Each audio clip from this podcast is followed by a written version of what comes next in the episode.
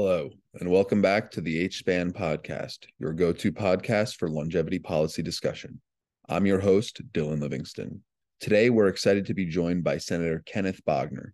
Ken is a United States Marine veteran who currently represents the nineteenth District in Montana's State Senate. In this episode, I want to discuss longevity science with Ken, as well as get his views on the role government should play in supporting and regulating biotechnology industries. So join us as we discuss the relationship between longevity science and policymaking. Without further ado, here's Senator Kenneth Bogner. Live long and prosper.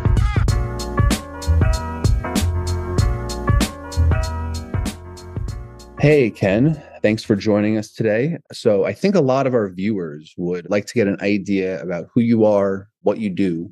So can you tell us, who is Ken Bogner? What do you do? What are you passionate about? And, you know, where do you want to see this country go as a state senator from Montana? I'm your Ken Bogner. I was born and raised in southeast Montana, very rural rancher, cowboy community. I grew up very interested in government. You know, my favorite class in junior high was social studies. Government and history really fascinated me. Then I went to high school. A month into high school, September eleventh, two thousand one happened. And that just made me so much more interested in government and politics, and followed the decisions that politicians and the government made for the next few years. And was fascinated by it. Those decisions led me to join the United States Marine Corps when I turned eighteen. I did four years as a combat engineer. And I did two tours to Iraq. And on those tours, I got very fascinated with geopolitics and how a kid from the middle of nowhere, Montana, ends up halfway around the world in the desert with someone who doesn't even speak the same language as him trying to kill him. And it just, it was kind of mind-blowing. And I decided that I wanted to study that. And so I got out of the military and went and studied political science at Columbia University in New York. That was another culture shock, but that led to a job as on a political campaign, and that led to a master's degree in public policy, uh, which led to a job as an aide in the state legislature. And through that job in the state legislature, I made some connections and got asked to run for state senate myself. And I won that race in twenty eighteen. And now I'm currently in the Montana State Senate as the Senate President Pro Tem, which is the vice president of the Senate. And I just help the president make sure that the legislature runs smoothly. And then you wanted to know what am I passionate about? Is that, is that the next question? Yes, yes. Yeah, I, I threw a lot at you there. Yes. What do you? So tell me. Yes, tell us what you're passionate about politically. And before I do that, thank you for your service, Ken. I just want to say that now here, you know, what you do and what you did is very important for the you know security of this country. So I, I, I thank you. But yes, please tell us what you're passionate about. I could guess from your background, but you know, please let us know in your own words. Uh, well, thank you. I'm proud to have served. Really, the greatest privilege I've been able to experience so far, really meaningful. So thank you. But that military experience has really influenced what I'm passionate about here in the legislature. And I try to use state policy as foreign policy.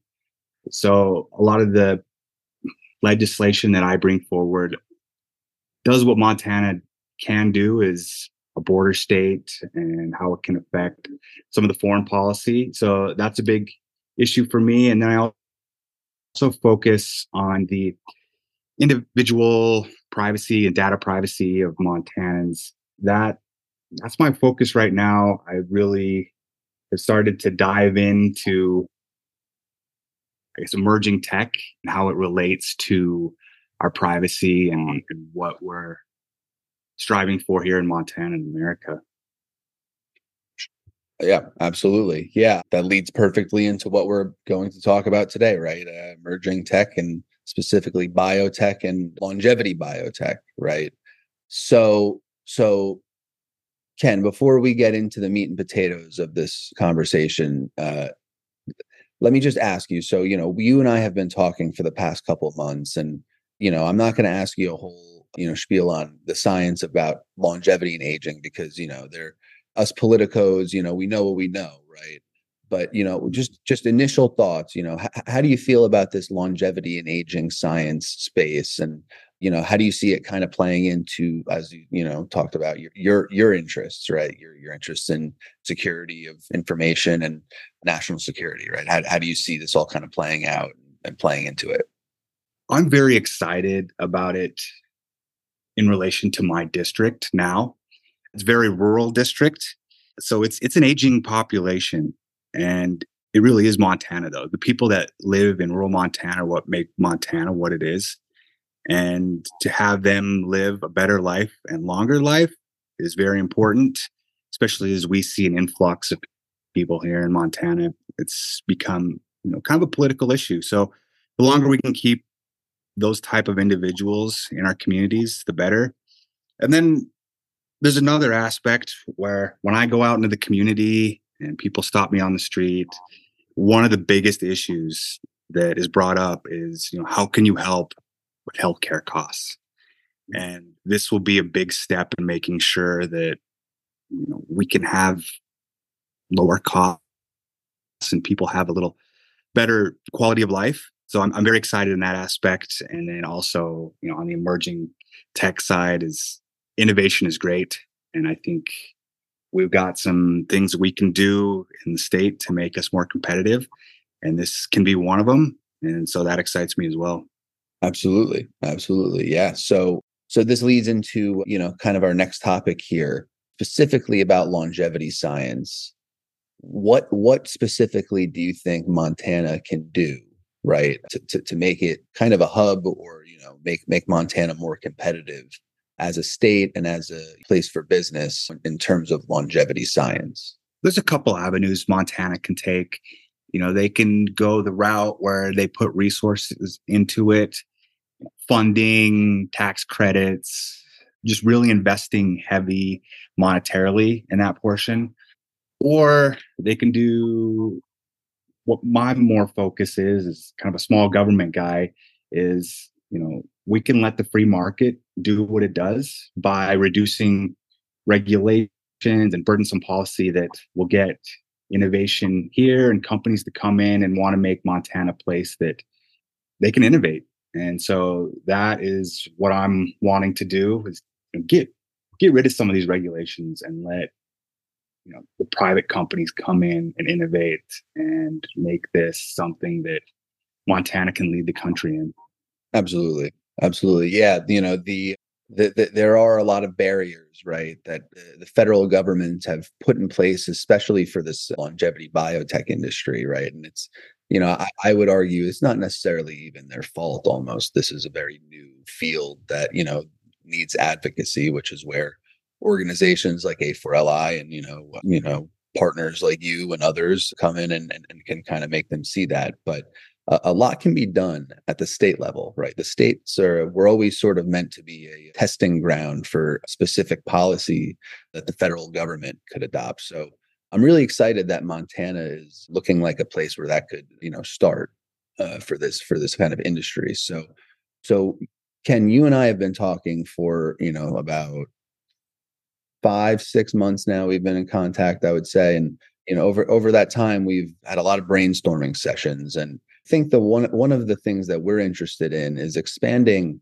access for some of the more experimental drugs that, you know, pass safety profiling, expanding access to those drugs under right to try, right? So you and I have been kind of bouncing back and forth, and I, I, I know there's something in the works. Would you, would you be able to talk about that at all, or discuss any anything? I don't know how in depth we can get, but what are your thoughts on expanding right to try in Montana? Yeah, we had some really great conversations on, you know, what, what the state can do at the state level, because as you mentioned, they're the ones who get to act as the laboratories. So, you know, we talked about maybe doing something along the lines of regulatory sandbox. We got to talking more, and we kind of landed on this right to try. And I decided to write up a bill here in Montana. Hasn't been introduced yet, But the right to try law in Montana says that eligible patients for right to try must be terminally ill. And so I'm going to introduce my bill to eliminate that eligibility requirement of terminal illness, so that anyone, if they want to try an experimental drug, they can do that. So I'm very excited about this. This is very simple and straightforward, but very impactful. Right. Absolutely. Absolutely. Well, so just to clarify, though, you know, I, I sa- safety is still, you know, definitely a profile that must be passed, right? But I think what we're we're looking for here is something, you know, the, the, the Japanese government actually has a very, in my mind, progressive and forward-thinking way they do their clinical trials. And pretty much after phase one, or, you know, the safety profile, you know, p- patients are allowed to access, you know, drugs, right? So I see Montana as, you know, a place where we can kind of experiment with this and absolutely see if we can have the same kind of success that the, the, the Japanese regulators do. But also, you know, for the state of Montana, Ken, can you talk about what you think this will will do, proposing right to try and maybe other, you know, initiatives to help this aging field? What do you think it'll do for the state of Montana? Well, we've seen just in the past few years, Montana really become a place where people want to be, not just individuals, but companies. Uh, we've had a lot of investments into our the research portion of Montana State University in Bozeman. That's become very popular. GlaxoSmithKline, G S K, just announced, I guess a year ago, one hundred million dollars investment into the state. So this would really encourage those type of investments moving forward and get people in the space excited about coming to Montana. We're starting to invest now, but this would really open things up to really get a bang for your buck and encourage people to come to Montana. Right, right. And and bang for your buck. So you before just on just to, just to go back to a thread you mentioned before, you know, one of the things that seems that your constituents talk about is getting, you know, cheaper healthcare. So, you know, one of the ideas around longevity medicine is that in a lot of ways it could be a way to lower healthcare costs, making more efficient drugs that target a wider range of, you know, diseases, and all packed into one or two or, you know, however many therapies or drugs you need to take, is better than taking a drug for each individual, individual disease you have. Do you think that kind of messaging would resonate with the people of Montana? Do you think, you know, Montanans are kind of the people in, in the correct state to kind of get this done? How do you feel about the people of Montana accepting scientists and innovation moving into the state? I think it's a great place. There's essentially two populations, I believe, that are would really be accepting of this. One would be the people who are already here, the aging population. They're very rugged individualists, and it meant they didn't have to go to the doctor and get treatment for all these aging diseases that, you know, they get over their lifetime. If they could be more preventative and proactive, and They're they're going to jump on board. They want to stay active in their communities. They want to stay on the farm and the ranch and working hard. That's just who we are in Montana. Mm-hmm. So there's very much that culture, and would be willing to really take this on. And the other is we've really become a haven for wealthier individuals, individuals that want to invest and that are open to this type of innovation and industry, and this is this is becoming home to them. So if we can cover both those populations with this ability to do research, it, it's just a really good fit for for innovation and what could be done in this space.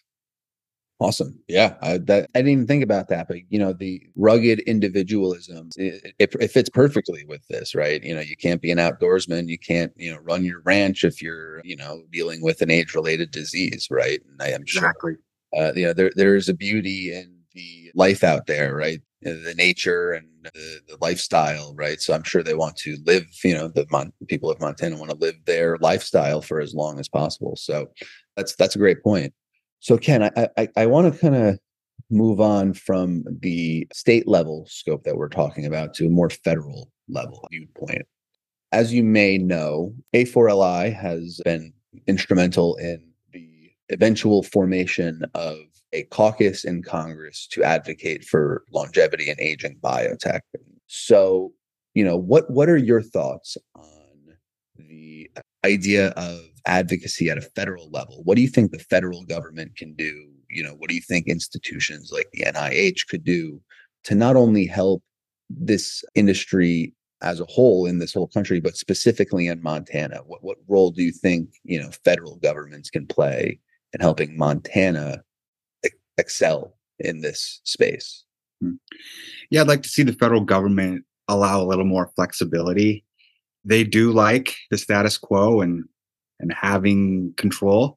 And this is why, you know, having a caucus, congressional caucus, is very important, is because it is Congress that's going to need to be the ones that push change and the F D A to maybe, you know, adjust policies on approval, or the N I H to make some changes. So a great place to start is Congress, a caucus, to get people talking about this, educated on this issue.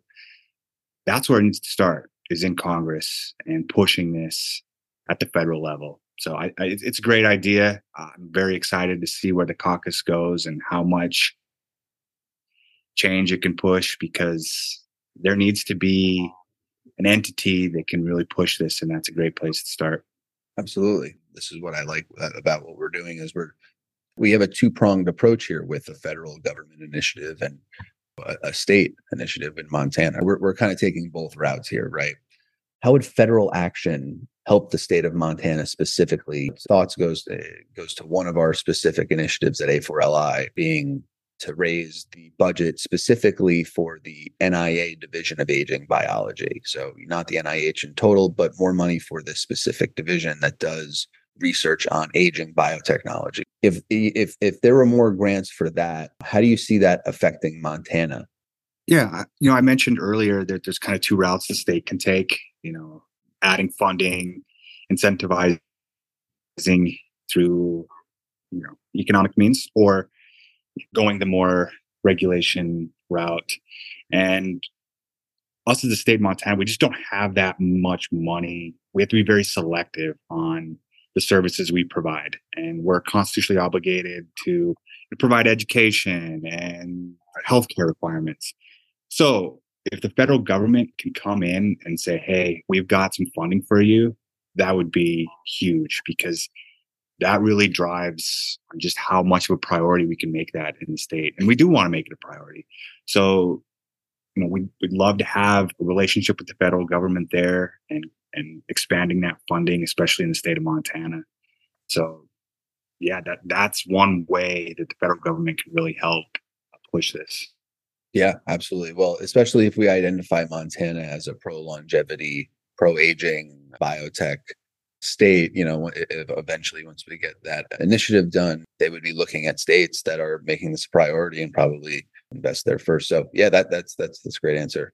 My last question, though, before we get on to sort of the geopolitical, you know, topic that I want to discuss is, you know, ha- have you talked to any other lawmakers or policymakers and you know, in Montana, in the, in the state legislature, but on the congressional level? But have you talked to any other stakeholders or any offices about this that you can kind of share with us? Yeah, I had talked to one of the original senators who worked on the right to try policy in Montana in twenty fifteen. Now, Congress didn't pass right to try until twenty eighteen.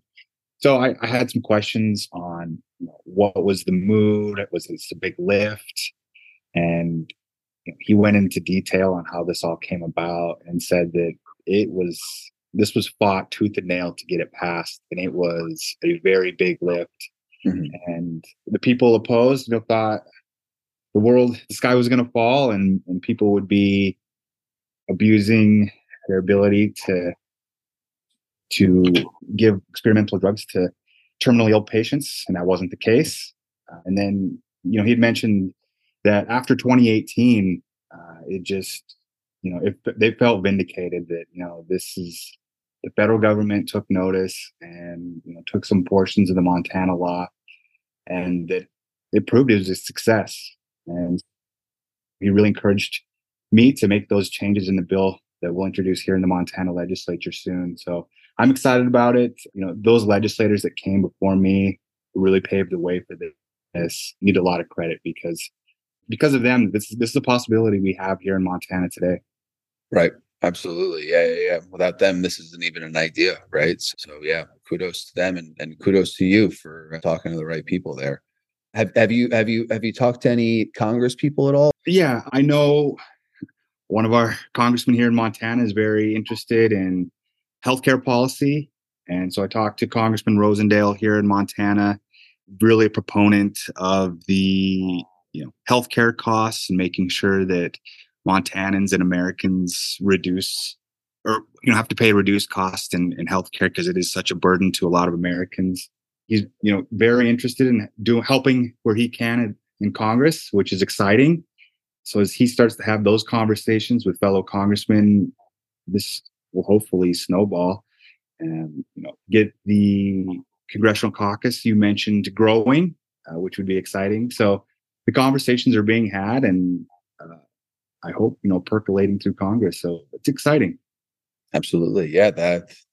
Thanks for thanks for talking to him. That, that's I appreciate that. And I'm sure all of our audience will too. Yeah. I definitely have to put on my notes here to, to reach out to the Rosendale office. Yeah. Thank you for that, Ken. That's great. Um, so I want to just go into the last meat and potatoes part of this conversation here and and kind of talk about, you know, the geopolitical implications, right? You you discussed earlier, that's one of your, you know, main, main interests and main focuses, right? Especially as a border state. So I want to bring up the, you know, the, the Chinese spy balloon situation. I know Montana yeah. was one of the states that it, I think, I think it was the first state, maybe other than Alaska, that the, the balloon reached. So, you know, I'm curious as just a, you know, a Politico, you know, what, what were your thoughts when that was going on? You know, did, did, were you aware of it while it was happening? You know, what were people on the ground saying? Just want to get a general sense of how the Montana folks reacted and how you reacted.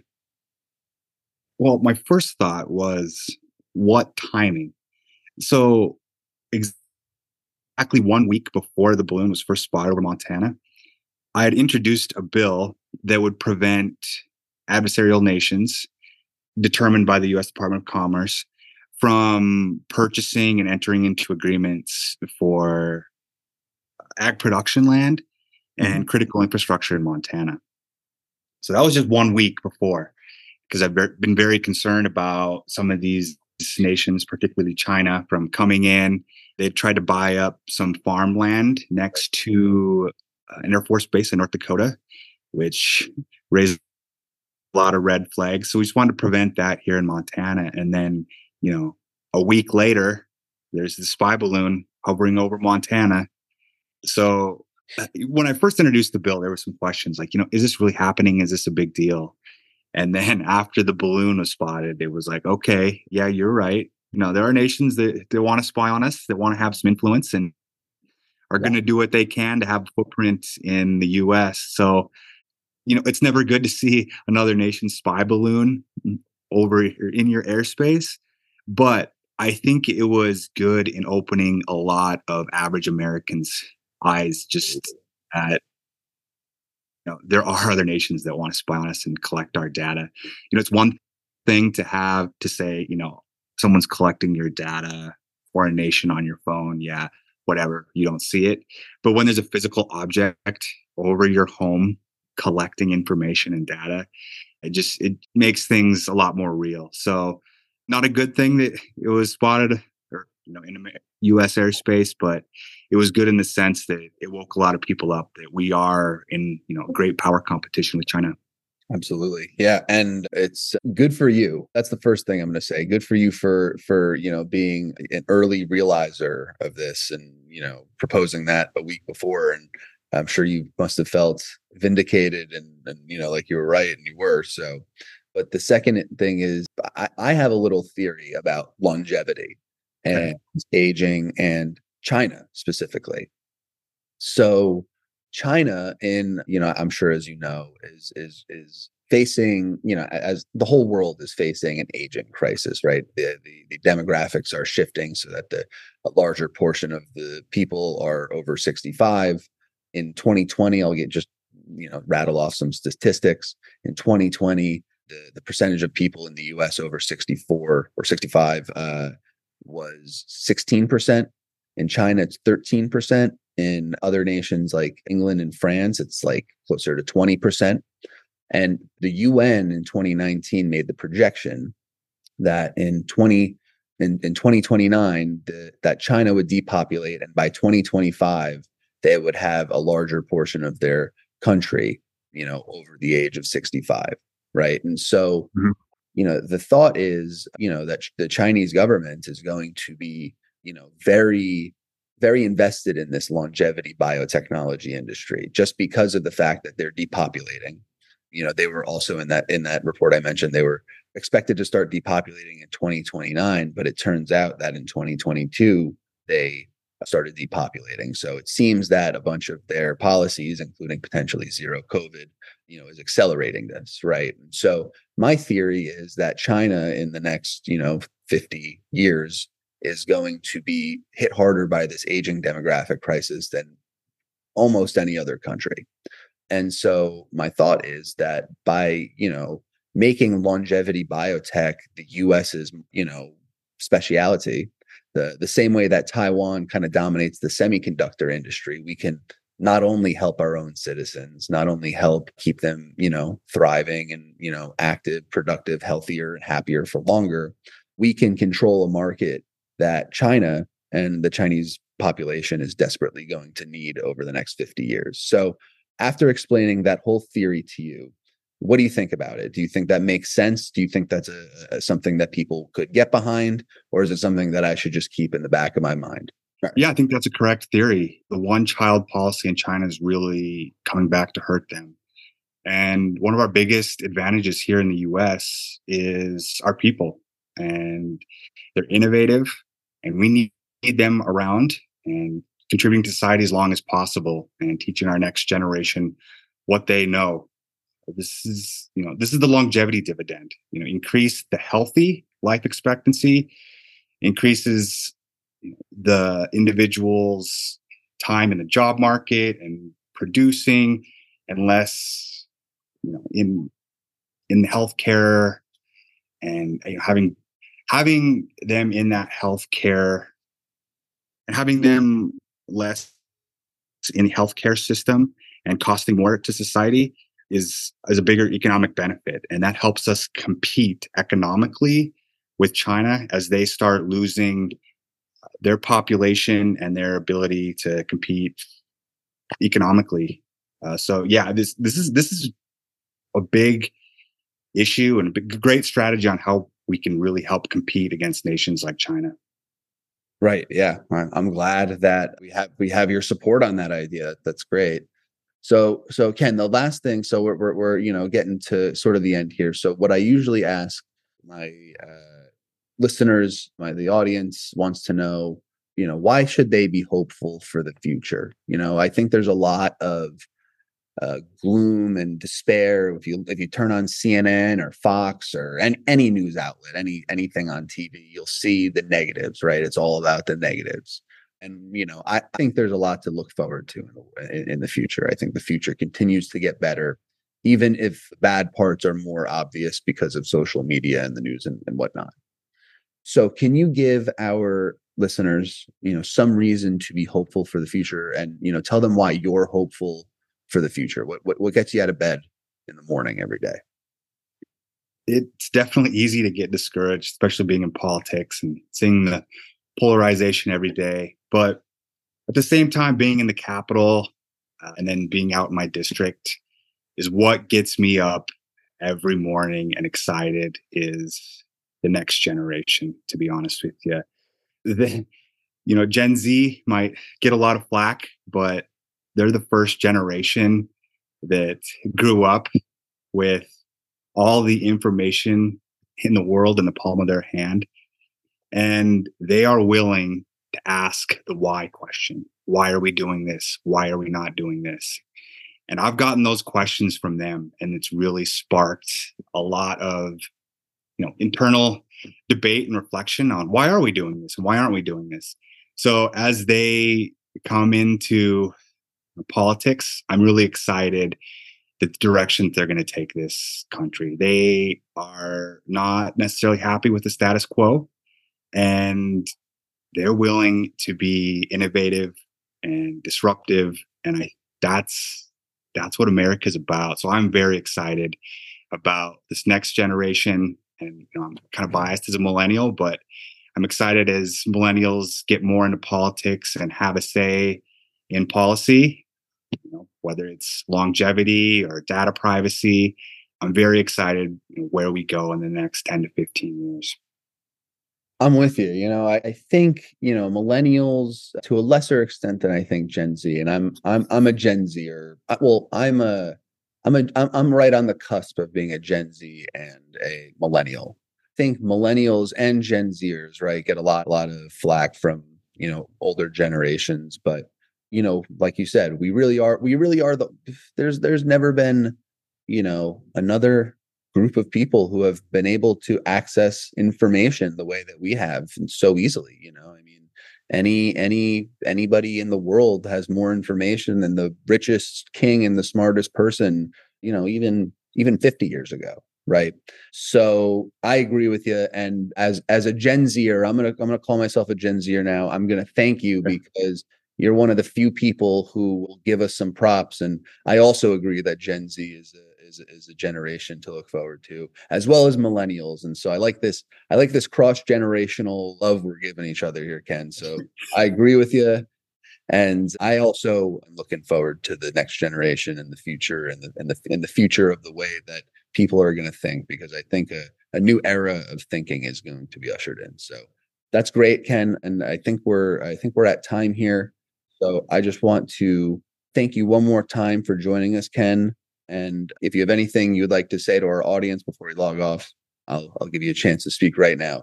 Sure. I'll just say encourage your, your state representatives, your state senators to implement policy like we're doing here in Montana. It's government is slow moving. So start now on getting your, your representatives to, to take a bite at the apple and maybe do what we're doing in Montana with Right to Try. So really encourage you to reach out to them. So thank you.